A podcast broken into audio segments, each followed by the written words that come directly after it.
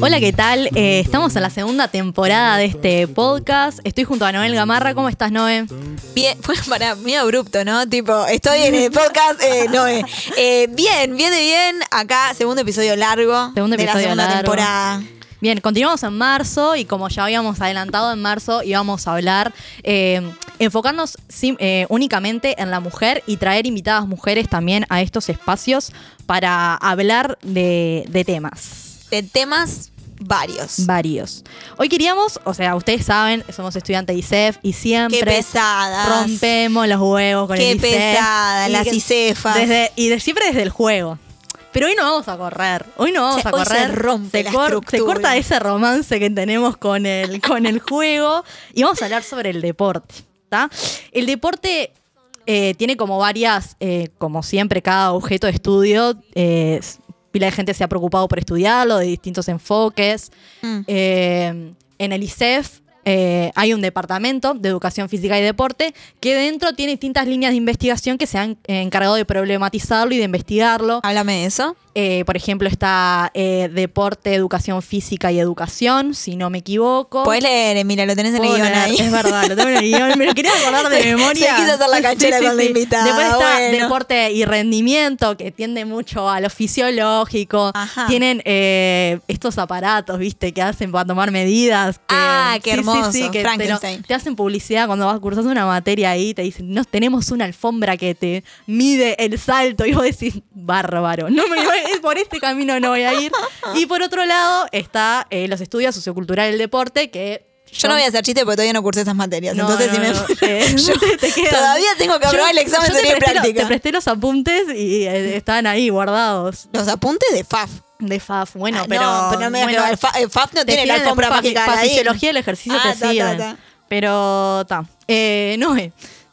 Iba- Bueno, perfecto. Eh, entonces, no por presumir.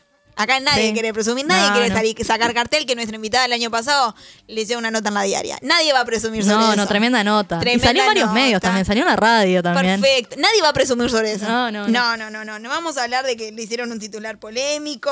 No vamos a hablar de que nuestra invitada es eh, fue nuestra docente Fue nuestra docente. en teoría y práctica. Mm. Este, y en deporte individuales también la tuve. Ahí va, yo todavía no, no arranqué con esa. No voy a decir que nuestra invitada es eh, docente universitaria, que es gimnasta, que fue juez. No voy a presumir de todas esas cosas. Simplemente voy a decir que estaba Martina Pastorino con nosotros. ¿Cómo estás, Martín? Buenas, ¿todo bien? ¿Cómo andan? Bienvenida. muy bien. Quiero aclarar nomás, no soy gimnasta yo. ¿Qué fue? Porque, el, ¿Qué? claro, en algún momento fui y lo practiqué, pero mi cuerpo ya no está dando, o sea, me contracturó corriendo el bondi. Una- Así que- un- claro, una parte de tu cuerpo. Lo fue, tiene una memoria. retuvo esa memoria. corporal, siempre me gusta jugar a hacer algo, pero digamos que no, Me- no, no tengo como ya las habilidades. Impecable. Pero De sí estás en- desde la docencia de la, gi- de la gimnasia, sí. Sí, sí, me mantengo en ICF dentro de lo que es este, la enseñanza de, de gimnasia artística. Yo trabajo en el, eh, además de las líneas de investigación que nombraste, Emi, muy bien, hay núcleos de Muy bien, concentración de conocimiento, digamos, en, el, en cada departamento. Eh, yo trabajo en el núcleo de deporte y de enseñanza. Ahí va. Bueno, ahí están, por ejemplo, los deportes. Y entonces trabajo en gimnasia artística y en deportes individuales doy esa partecita de vinculada más a la gimnasia. Ahí va. Perfecto. Noé, nosotros presentamos a nuestras invitadas de una forma especial. Mm. Al estilo pasaron cosas. A ver, ¿cómo es esta Sí. presentación? ¿Cómo se viene? Bueno, pero antes, antes de eso, me Ah. gustaría que nos cuentes sobre qué vamos a hablar hoy. Ah, bien, porque hoy precisamente vamos a hablar sobre género, deporte y sociedad.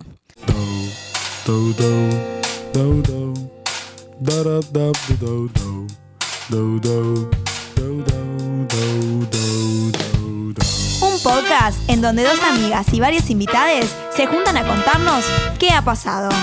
Pasaron cosas, segunda temporada, con Noel Gamarra y Emilia Medina. Sonido, Agustín Pacheco. Música, Sergio Funk y su perro Beagle. Pasaron cosas podcast, porque cosas pasan y seguirán pasando.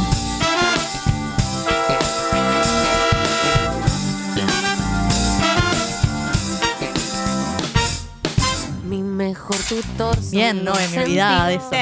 Bueno, no, eh, volvemos. Entonces, presentamos a nuestras invitadas de una forma especial al estilo pasaron cosas. Al estilo pasaron cosas. ¿Cómo es? Jugando. Bueno, qué pesadas. Sí, Las sí, ICEFAS sí. que juegan. Eh, nosotros presentamos a las invitadas de esta manera, a los invitados, les invitades, jugando. Para cada participante hay un juego particular. Opa, yo no sabía de esto, quiero Ah, decir, no fui avisada.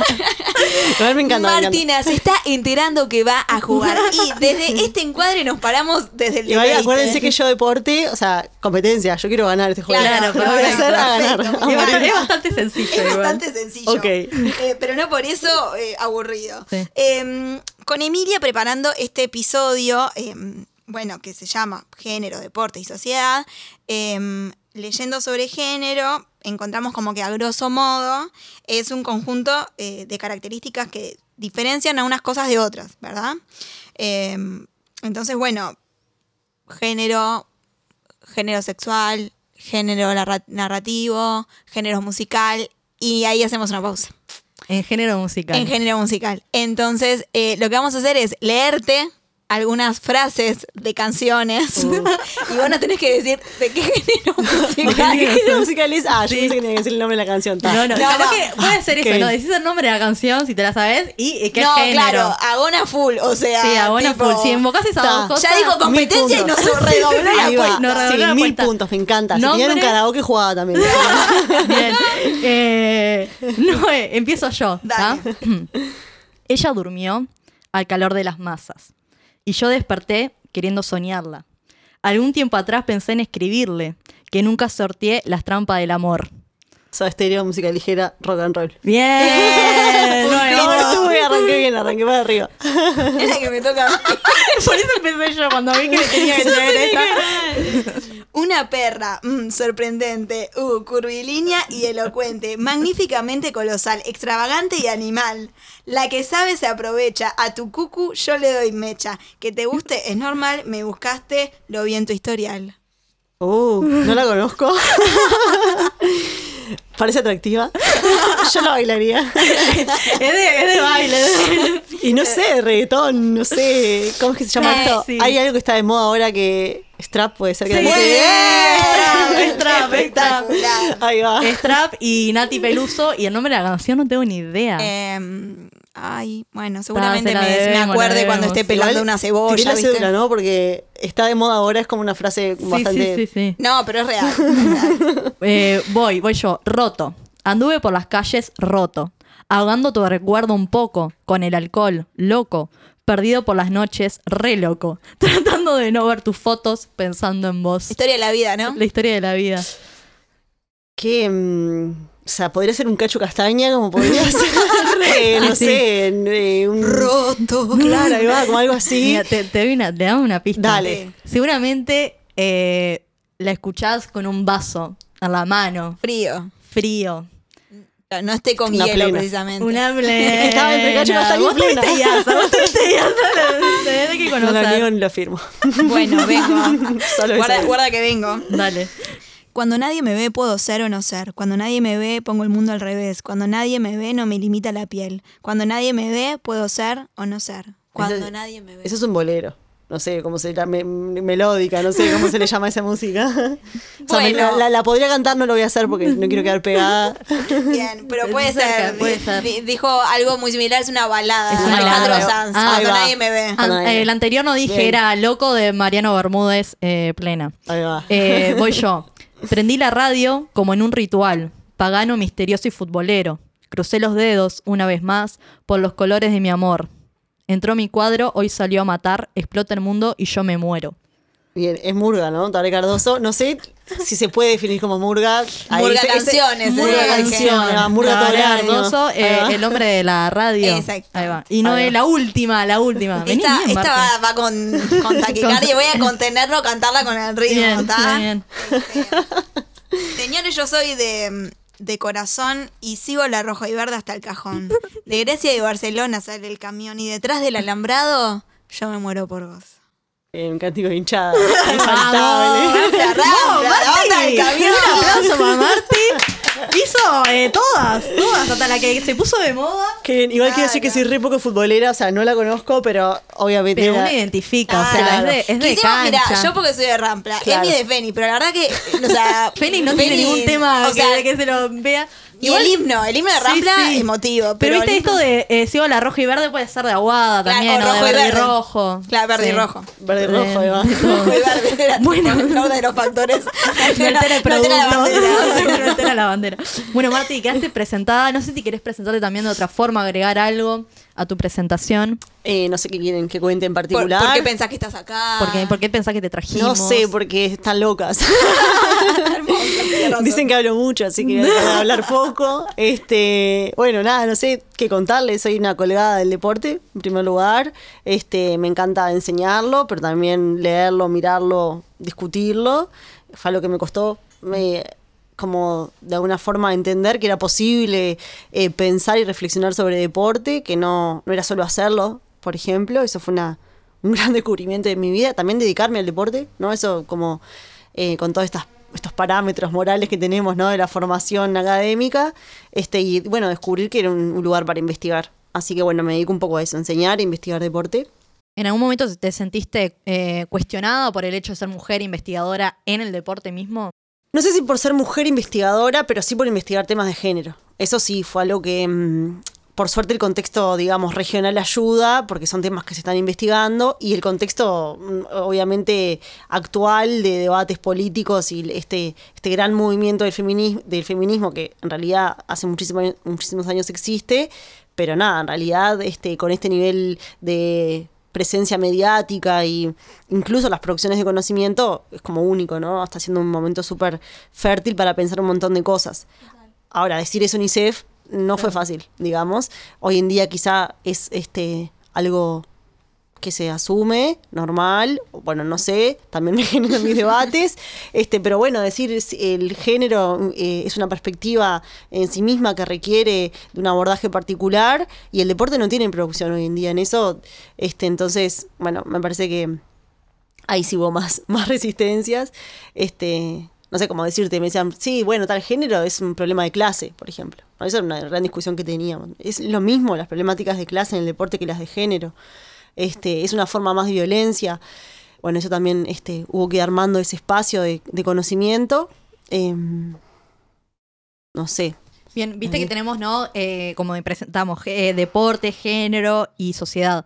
¿Nos podrías definir por separado esos conceptos? Para acá alguien debe Brevemente. examen de teoría del deporte y me están usando.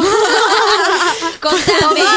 An- anota, no, anota. No, Pregunta para de a mí, a mí, eh, una de las cosas que, que me pasó, hay que decirlo, no había preparado de una manera exa- exhaustiva el examen, pero la realidad es que yo había estudiado, uno prepara el examen de determinadas maneras, ¿no? Claro. Yo soy una persona visual, soy fotógrafa, o sea, soy muy visual, había estudiado de la manera múltiple opción. ¿Cómo fue el examen de julio? Pregunta abierta. No Desarrollo. Bueno. No lo puedes creer. Me agotó, me agotó, me, me arruinó el feng shui emocional. Claro, o sea, me lo modificó. Bueno, no sé, como para así, a grandes rasgos, este, cuando hablamos de deporte, obviamente, vos lo dijiste, Emi, hay muchas perspectivas para pensarlo, para definirlo. Es un término súper, este, si se quiere, polémico.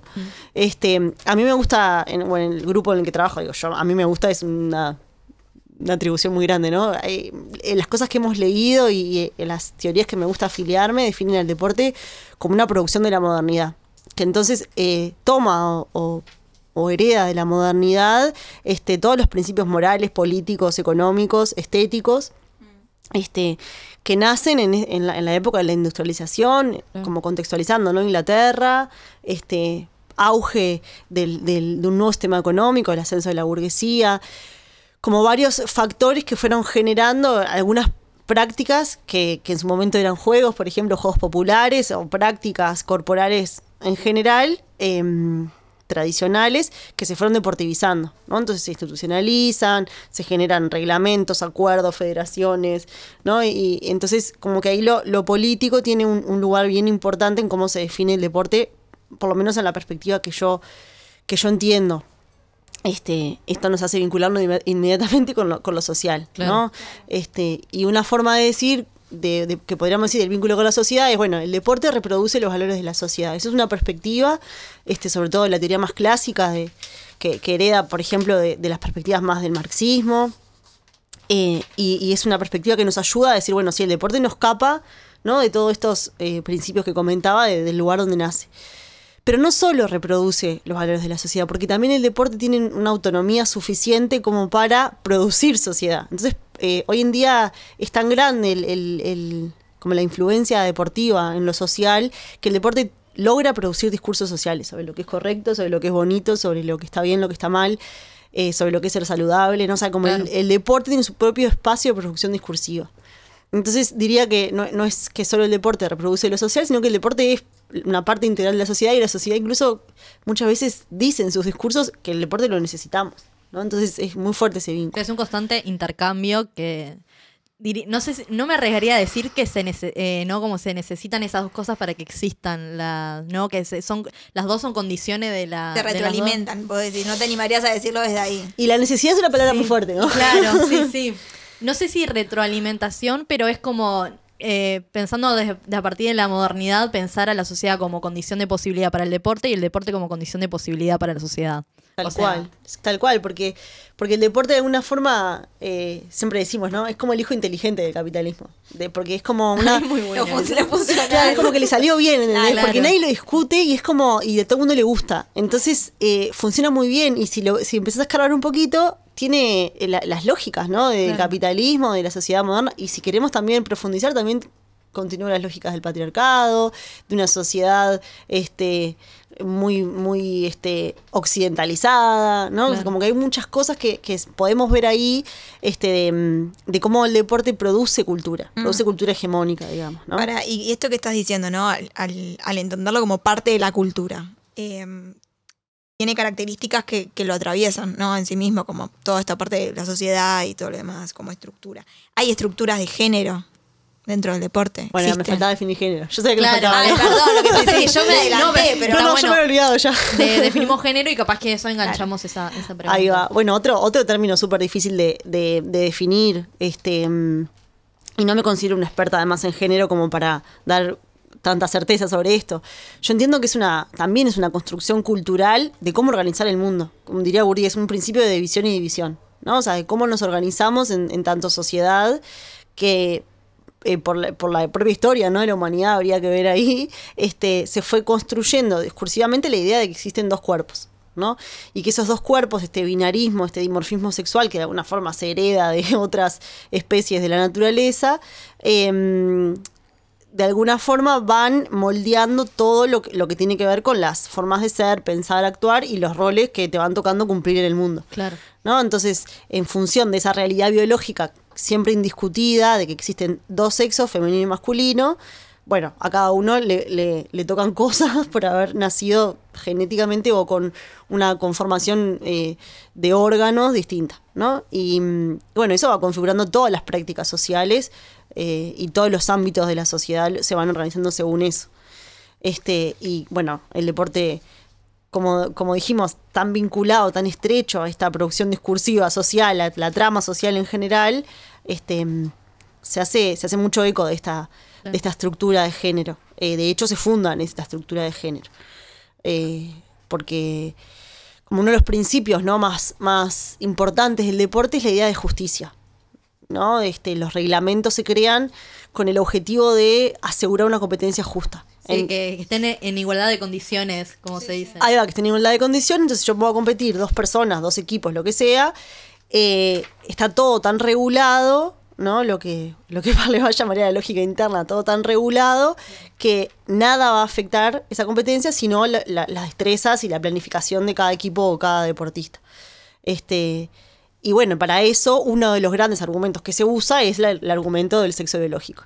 Uno de los principales este, ejes para asegurar esa justicia en la competencia es, bueno, nenes con nenas y nenes con No, nenas. me hiciste acordar en Dije algo mal, nenes con nenes y nenas con nenas. que, que, mm, que nada, que justo hoy de mañana encontré este talento, voy a decir de que el febrero 2020, que Está hablaba... lento, revista lento. Le- por las sí, dudas. eh, va, revista Lento, que eh, vieron que estuvo muy de moda en, en la cuarentena Gambito de Dama, el ajedrez, que eh, en instancias No se vi, no juega, vi. es muy la, la está buena, está buena. Eh, se enfrentan mujeres y, y hombres, ¿no? Y, y se plantea como que estaban todos en igual de condiciones, eh, todos tenían el mismo puntaje Elo, que es un, pun- un puntaje que, que los eh, ran- rinkea, rin- Rankea. rankea, no me salía bien. Entonces competía una mujer con el mismo eh, elo que un hombre, pero se dieron cuenta que la, la mujer fue, le fue muy mal.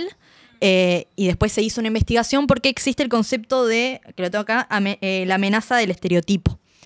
La amenaza del estereotipo ocurre cuando las personas realizan una tarea peor que la de su capacidad le permite debido al temor de que su desempeño confirme un estereotipo negativo que se aplica a un grupo de cual pertenece. Entonces habían puesto a mujeres eh, a través como de un vidrio y a- no sabiendo espejado, Espejado. no sabiendo quién estaba del otro lado y también lo hicieron como virtual y a las mujeres se les decía, bueno, estás compitiendo con una, con una mujer y les iba muy bien.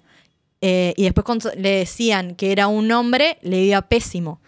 Entonces, igual no sabían quién estaba atrás y a veces competían eh, con hombres pensando que eran mujeres y les ganaban. Y como eso de, no, estás en igual de condición, igualdad de condición porque tenés el mismo puntaje, pero frente a, la- a jugar con un hombre, ya está esa amenaza de que la mujer se reduce en su desempeño deportivo me pareció re interesante y es como lo que vos... Sí. Me encanta la gente que basa la- las hipótesis en series de Netflix. Yo lo hago todo el tiempo, principalmente Grey's Anatomy. Tengo un doctorado en medicina. Ah, perfecto. y Yo Harry no Potter. claro, claro, cuando empecé a- en el ICEF, tipo con FAP, dije, tengo que ver Grey's Anatomy. Claro. ¿no? O sea, es sea, impresionante todo lo que aprendes. Este, pero nada, es, eh, es, es muy poca la producción, es mucha la producción de conocimiento, ustedes lo dijeron, ¿no? Esto de la fisiología del ejercicio sobre los estándares de rendimiento, ¿no? Y, y vos en todos los libros vas a encontrar la fuerza de las mujeres y la fuerza de los varones. En realidad, de hecho, encontrás toda la parte de teoría del entrenamiento y después un capítulo de mujeres. También pasa. Este, entonces, todas las, las digamos, los números tan descendidos, este, somos como peor en todas las mujeres. Eh, y además de todo, eh, uy, me colgué lo que iba a decir. No sé, ¿qué iba a decir? Para, yo justo que ¿Tenés una quería. eh, no, no, no.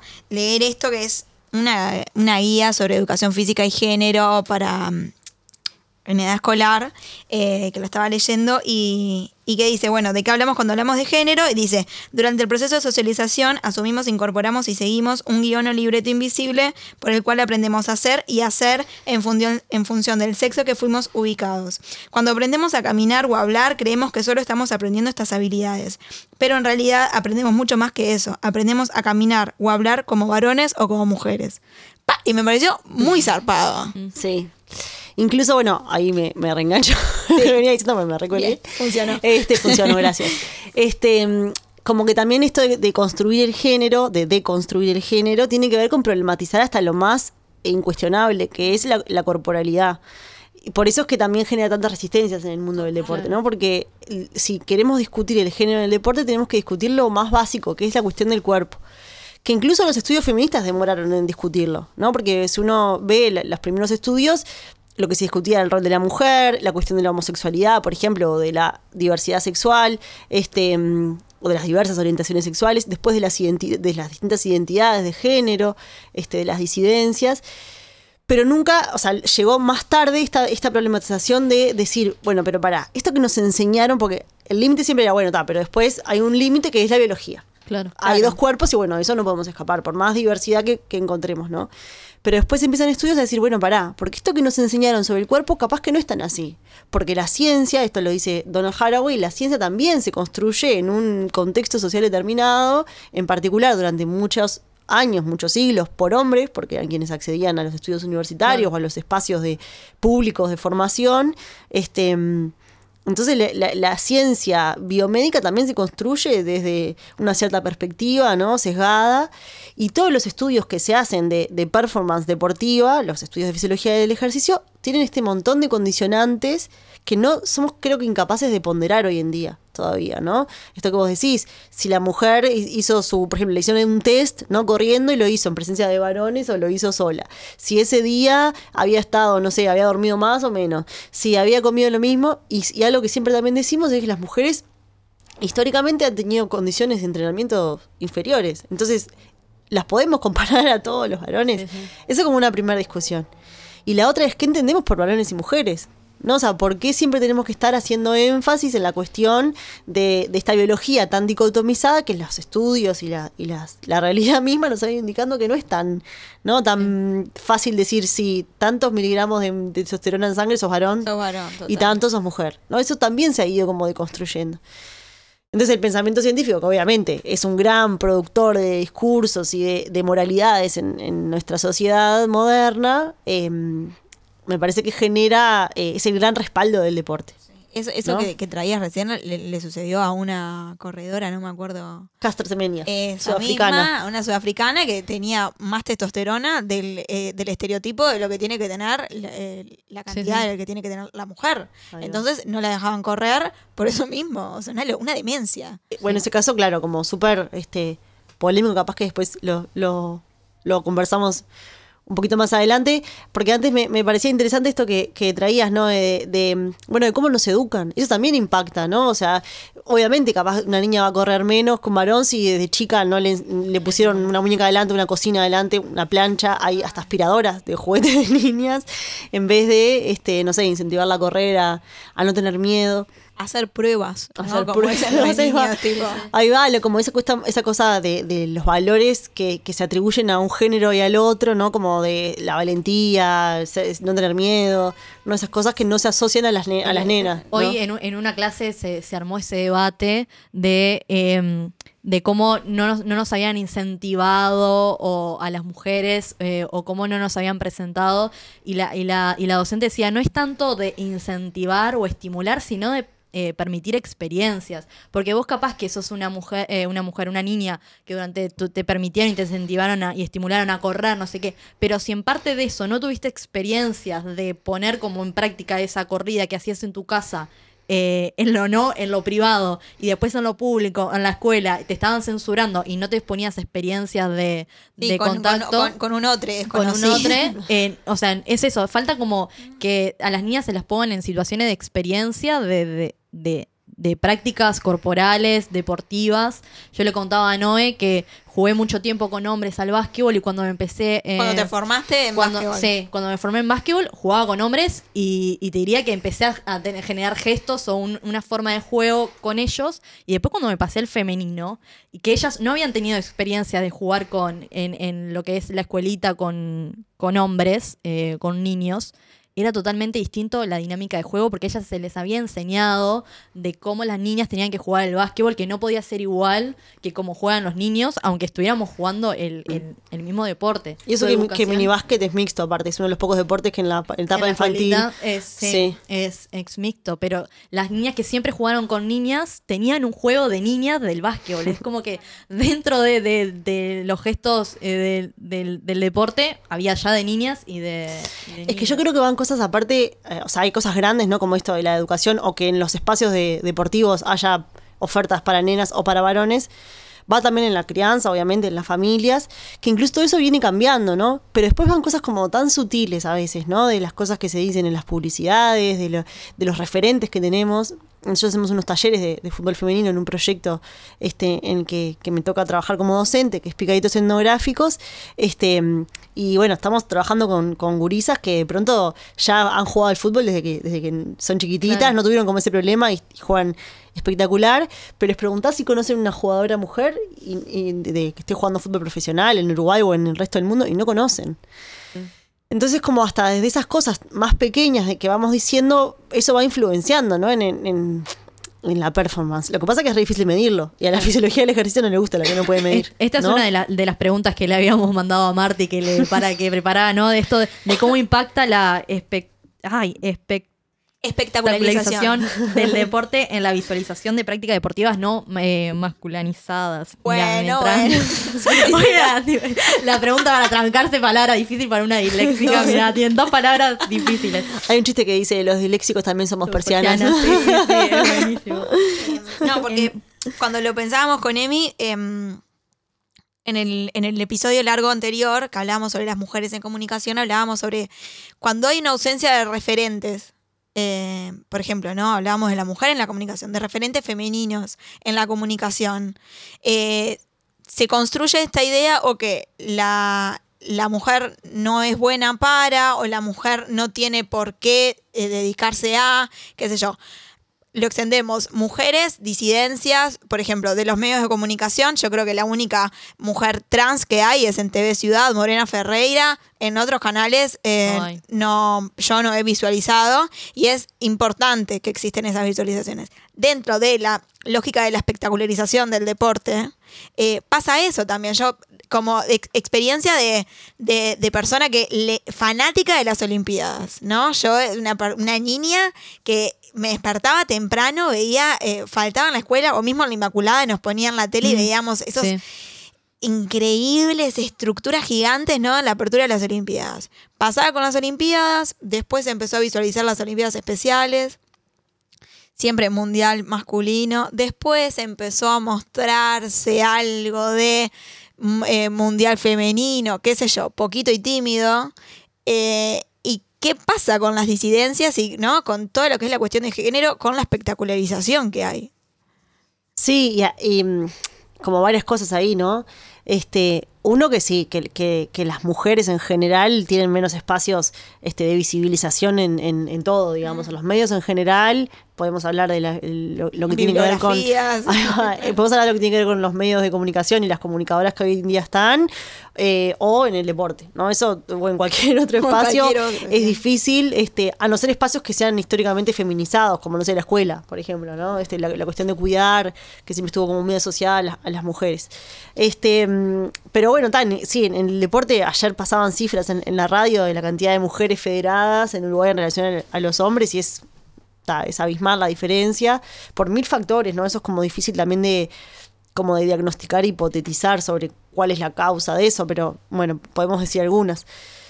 Este, mm, pero además eso me parece bien importante de otras de otras formas de identidad que no sean las que nos han enseñado, porque está hay una feminidad muy reforzada, ¿no? Las mujeres que, que están en, en espacios de mucha visibilización deportiva tienen que, que exponerse a un montón de, de cosas que son como, bueno, si sos deportista mujer, tenés que acostumbrarte a que te miremos las tetas, el culo, a que aparezcas en top y calza, porque es lo que nos importa ver de vos, no nos importa que corras rápido, ¿no? Queremos que seas linda. De hecho, en una época las mujeres que jugaban al fútbol, la FIFA las obligaba a, a maquillarse en los, en los partidos que eran televisados, ¿no? Como que no vayas a parecer fea con un grano en la cara porque Pará, y no trata queremos de no eso. sudar tanto.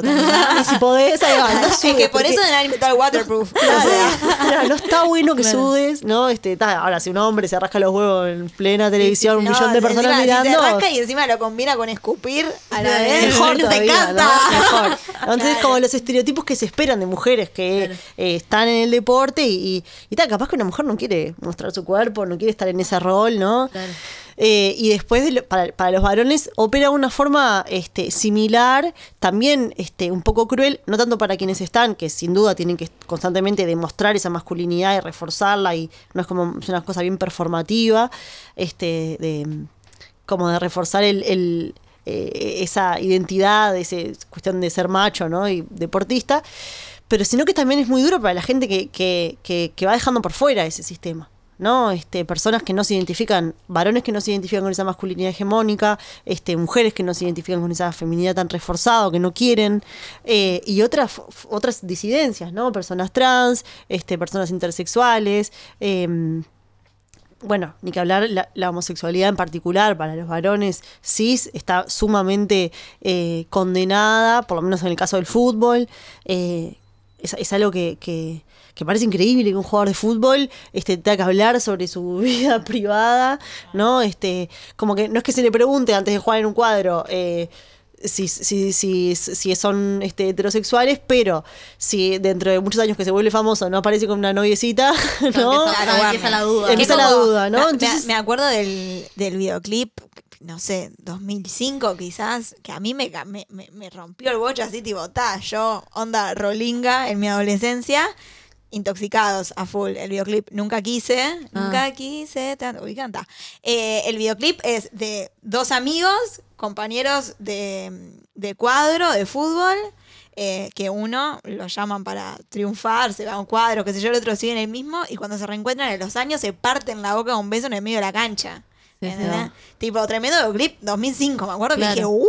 Que Claro. qué raro que no haya trascendido. Bueno, Se ve no, que no es es raro, como Pero mismo, 2005. mismo en las series de televisión es poco común que las parejas protagonistas, no sé, ahora hay, hay mucho más, obviamente, de hace un tiempo a esta parte, no sé, hace poco vi Sense8, ¿no? Que una de las parejas protagonistas es una pareja este, de lesbianas, una de ellas este, es trans, como que cosas que no son comunes en la, en la tele, increíblemente, porque en realidad la, la- la forma de, de vinculación es tan diversa.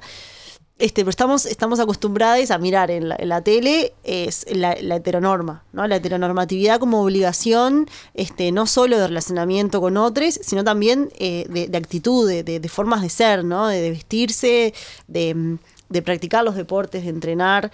em, eso genera ciertas, ciertos vínculos, por ejemplo, entre entrenadores y, y jugadores, entre, entre jugadores, por ejemplo, este, y ni que hablar cuando hay deportistas mujeres, eh, y obviamente la, condena absoluta a cualquier otro tipo de identidad. Eh, Bueno, ahora se está volviendo mucho en esto que, que estuve escuchando, mu- muchas columnas y, y leyendo que, viste, que uno parece que los celulares te escuchan o te leyeron la mente, entonces te recomiendan cosas. Y estuve leyendo eh, mucho sobre esto, sobre la educación en clave de género, que implica un poco la, educación, primero eh, empezar a como visualizarla como que está eh, atravesada por que te educan, o sea, todo es educación de cómo tenés que ser, entonces ya como ya hay una educación en clave de género, bueno, de construir y eh, empezar a eso, a que cada, cada eh, niña es libre de, con- de construir su propio género como él, como él se sienta identificado.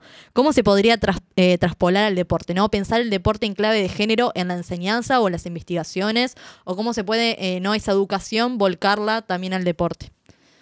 yo creo que hoy en día el deporte lle- llegó a un punto en el cual corrió solo, miró para atrás y si no había nadie. Qué ¿no? metáfora, ¿no? Claro, sí, como bien deportiva. Este, me viene como esa imagen a la cabeza, ¿no? Porque como que ya está en un lugar que de, de tan, de, de una eh, de un anacronismo tan grande en relación a las cuestiones de género que, que no pensarse eh, lo, lo, lo, lo hace dejar quedar pegado, digamos. De hecho, los Juegos Olímpicos ahora la organización largó los de Tokio, van a ser los primeros Juegos paritarios, porque va a haber la misma cantidad de, este, de medallas para mujeres que para varones. Bueno, qué logro.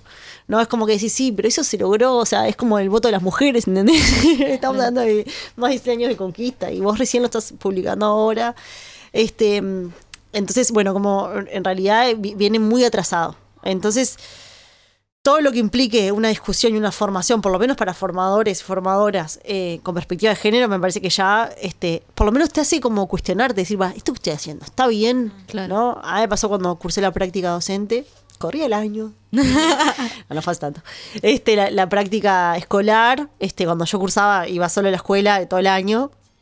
Eh, y estabas con un grupo, ¿no? Y nos pasó que un día fuimos a enseñar handball, ¿no? Empezamos con las cuestiones más sencillas de handball, pase, recepción. Todo esto yo no he tenido formación todavía nada vinculado a género, nada.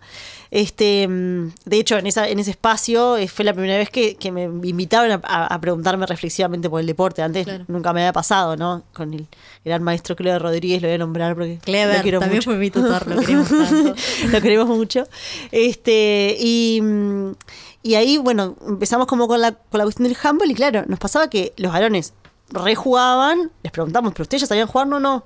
Y las nenas, nada, les tiraban la pelota y se tapaban la cara con las Sí, sí, manos, sí. tipo, no, por favor. ¿Cómo remaste? Entonces fue como, bueno, ¿qué hacemos? ¿no? O sea, como nos sentamos a pensar, porque eh, nosotros queremos que, que jueguen todos en la clase, digamos, Claro. ¿no? Ni siquiera existía la palabra todos, pero, este, pero, o sea, los tenemos que separar, porque hay gente que no sabe pasar. Entonces, bueno, como tuvimos que planificar una clase, ¿no? Y no- nos reinterpelamos eso, una clase en la que eh, a las nenas les enseñamos a pasar la pelota, porque Claro. les daba miedo la pelota. Y tal, con los varones trabajamos otras cosas, no sé qué, hasta que al final de, no sé, varias clases pudimos este, hacer una, un, un handball un poco más mixto, ¿no? Este, nada, yo creo que esa, esa, esa semillita de reflexión, digamos, de por lo menos que, que te que algo te moleste, ya está bien. Hoy, ¿no? Tipo algo que Este, rompe Algo los que ojos. claro. Claro, si yo estoy haciendo bien con esto, porque el, el problema es naturalizar las prácticas, es decir, sí, botaneras manchado y varones de fútbol, Sí. ¿no? Ese es como el problema. Clásica. Ahí va. No, Este, no sé si vos tenés algo para, para preguntar. Eh, Perdón que te corté. ¿Qué, qué de todo? O sea, Sí. me- la verdad que me quedé con un montón. O sea, nos colgamos y quedaron un montón de Porque, preguntas. no, yo tengo una, una pregunta porque me, me de interesó. la encuesta esa que... No, eh, Ah. algo que dice, que dijo Marty hacia el pasar de, de que el deporte no se pensó, o sea, que se olvidó de pensarse. Eh, ¿En qué estás pensando vos ahora? ¿En qué, eh, cómo se están diseñando tus investigaciones? O sea, como para terminar, eh, ¿cómo lo estás pensando? ¿Cuáles son las nuevas proyecciones? Eh, ¿Cuánto tiempo tengo? Tenés dos Ahí minutos. va. Ahí va. Yo, como mi, mi trabajo así en relación a, a la producción de conocimiento o producción en general sobre deporte, va en dos líneas. Por un lado, mi tesis de maestría, la maestría en educación física, sale la cohorte, ya salió. Ya. La gente que ya está egresada de la licenciatura se puede inscribir, por favor, está buena. Este. Es difícil, pero está buenísima. Eh, bueno, ahí mi tesis es sobre, mm, sobre la gimnasia artística, es una etnografía en gimnasia artística en la que me propongo pensar las relaciones de género que se dan en el gimnasio. ¿no? Una etnografía implica una investigación de campo profunda, de mucho tiempo, de permanecer ahí, este, como ser parte de alguna forma de ese espacio, para entender algunas lógicas de cómo funciona. A mí en particular me interesa eso, ¿no? Ver eh, nenas y varones conviviendo en el gimnasio. No es común en Uruguay, la mayoría de los gimnasios tienen solo nenas. Este, Pero entonces, existen algunos que Existe, este, ¿Y sí. vestuarios? No, No, no llegamos a tanto, No, ¿no? llegamos a tanto. Ay. Este, Bueno, yo, de ahí hecho, eh, entrené un montón de tiempo de gimnasia artística sin haber visto nunca en vivo un hombre hacer gimnasia. Me costó años hasta que Ah. un día entré a un gimnasio y mirá, hay varones haciendo gimnasia. Son- Este, ¿No son coreanos todos los? ¿No son alemanes? Claro. Hablando de estigmatizar, ¿no? Claro, perdón, pero en la tele pasan eso solo. En la tele pasa, claro. Los que Claro, ganan medallas son así, Ay. Yankee, nos olvidamos de los Yankees. Bueno, en Uruguay existe gimnasia artística de varones. De hecho, lo, eh, hay uno de los Varones, este Víctor, es un gimnasta que, ha tenido medallas panamericanas, sudamericanas, o sea, más talento en este momento en la rama masculina, eh, a pesar de que hay mucho menos varones haciendo gimnasia. Este, bueno, entonces mi, tesis un poco va por ahí, este, en esto de pensar cómo se forman los cuerpos gimnastas y cómo se va definiendo el cuerpo. ¿no? Los reglamentos de gimnasia artística, el de varones está, define las técnicas, la dificultad, la ejecución, no sé qué cosa, pero de las mujeres se exige en, en suelo y salto la coreografía. ¿No? Con Claro, música y todo. Y entonces el código define presentación artística, define qué es expresión, define qué es belleza, define qué tiene que hacer una gimnasta, ¿no? Para ser bien puntuada. Se Y que no, evalúa. me acuerdo que en clase nos habías contado de la bombacha. Por ejemplo, no es una gimnasta, esto que decíamos, un varón jugando al fútbol, se rasca los huevos, no, nadie va a decir nada, o sea, es como lo más normal del mundo, es tipo, oh, qué macho, mira, vamos a rascar Claro, sí. Este, pero en el caso de la gimnasia artística femenina, si una gimnasta durante la presentación artística, este, las mallas de gimnasia también están medidas, tienen medidas y de, de cuánto tienen que tener el cavado, el cuánto glúteo deben tapar, todo eso, este, son mallas chicas, ¿no? Y con las volteretas, la malla como que se va metiendo, ¿no? Cada vez más hacia adentro, en partes que no están buenas, este, y ta, y cuando querés acordar, el perro a la cucha, digamos, Sí, así sí, como sí, para decirlo claramente. Y si una gimnasta se saca la malla, ¿no? Ese gesto se considera un gesto, eh, no me acuerdo ahora cómo es que dice en el código, pero se- se- se- es como un gesto, como si, no sé, le hicieras dedito a los jueces, Claro. ¿no? Como agraviante. Y tiene una penalización. Increíble. Bueno. Entonces, bueno, esas cosas son las que me interesan ver ahí. Bueno, Martín, un placer tenerte acá. Eh, me habías comentado antes en el, en el backstage de acá que tenían una cuenta de Instagram. De- Ahí va. Sí, una cuenta que se llama De Zurda Deporte, que tiene poco material todavía. La idea es ahí como generar algunos debates que estamos trabajando en el grupo de estudios sociales y culturales sobre deporte en relación a diferentes temas. Obviamente yo siempre invento cosas de género, pero Sí, somos varios compañeros trabajando ahí, así que este, la idea es como que haya mucha cosa ahí. Este, bueno, ahí seguramente vean algunas producciones de picaditos etnográficos, eh, que es este proyecto que les comentaba de extensión, algunos videos y material audiovisual. Está, está, está bueno para eso, hacer un seguimiento y si, no, si, le inter- si te interesó lo que escuchaste, ¿no? Que están habiendo producciones y uno se puede seguir informando y... mandamos a todas nuestras ICEFAS e ICEFOS Y oyentes. y oyentes A a escuchar. seguir esta cuenta tan espectacular que están Eh, formando. bueno, somos Emilia Medina y Noel Gamarra. Nos reencontramos dentro de una semana con un nuevo episodio de esta temporada porque viste que está cargadita. ¿Cómo Esta- estamos con ganas de decir temporada Sí, nueva, no? temporada Somos tipo niñas con chiche nuevo. Tenéis para escuchar. Eh, bueno, pasaron cosas, cosas pasan y seguirán pasando. Salud y juego, buena jornada. Gracias, Marti. Muchas Gracias, gracias, a ustedes, felicitaciones este programa, me encantó. gracias, gracias. Gracias, Noel. Gracias, Pachu. Gracias, chau.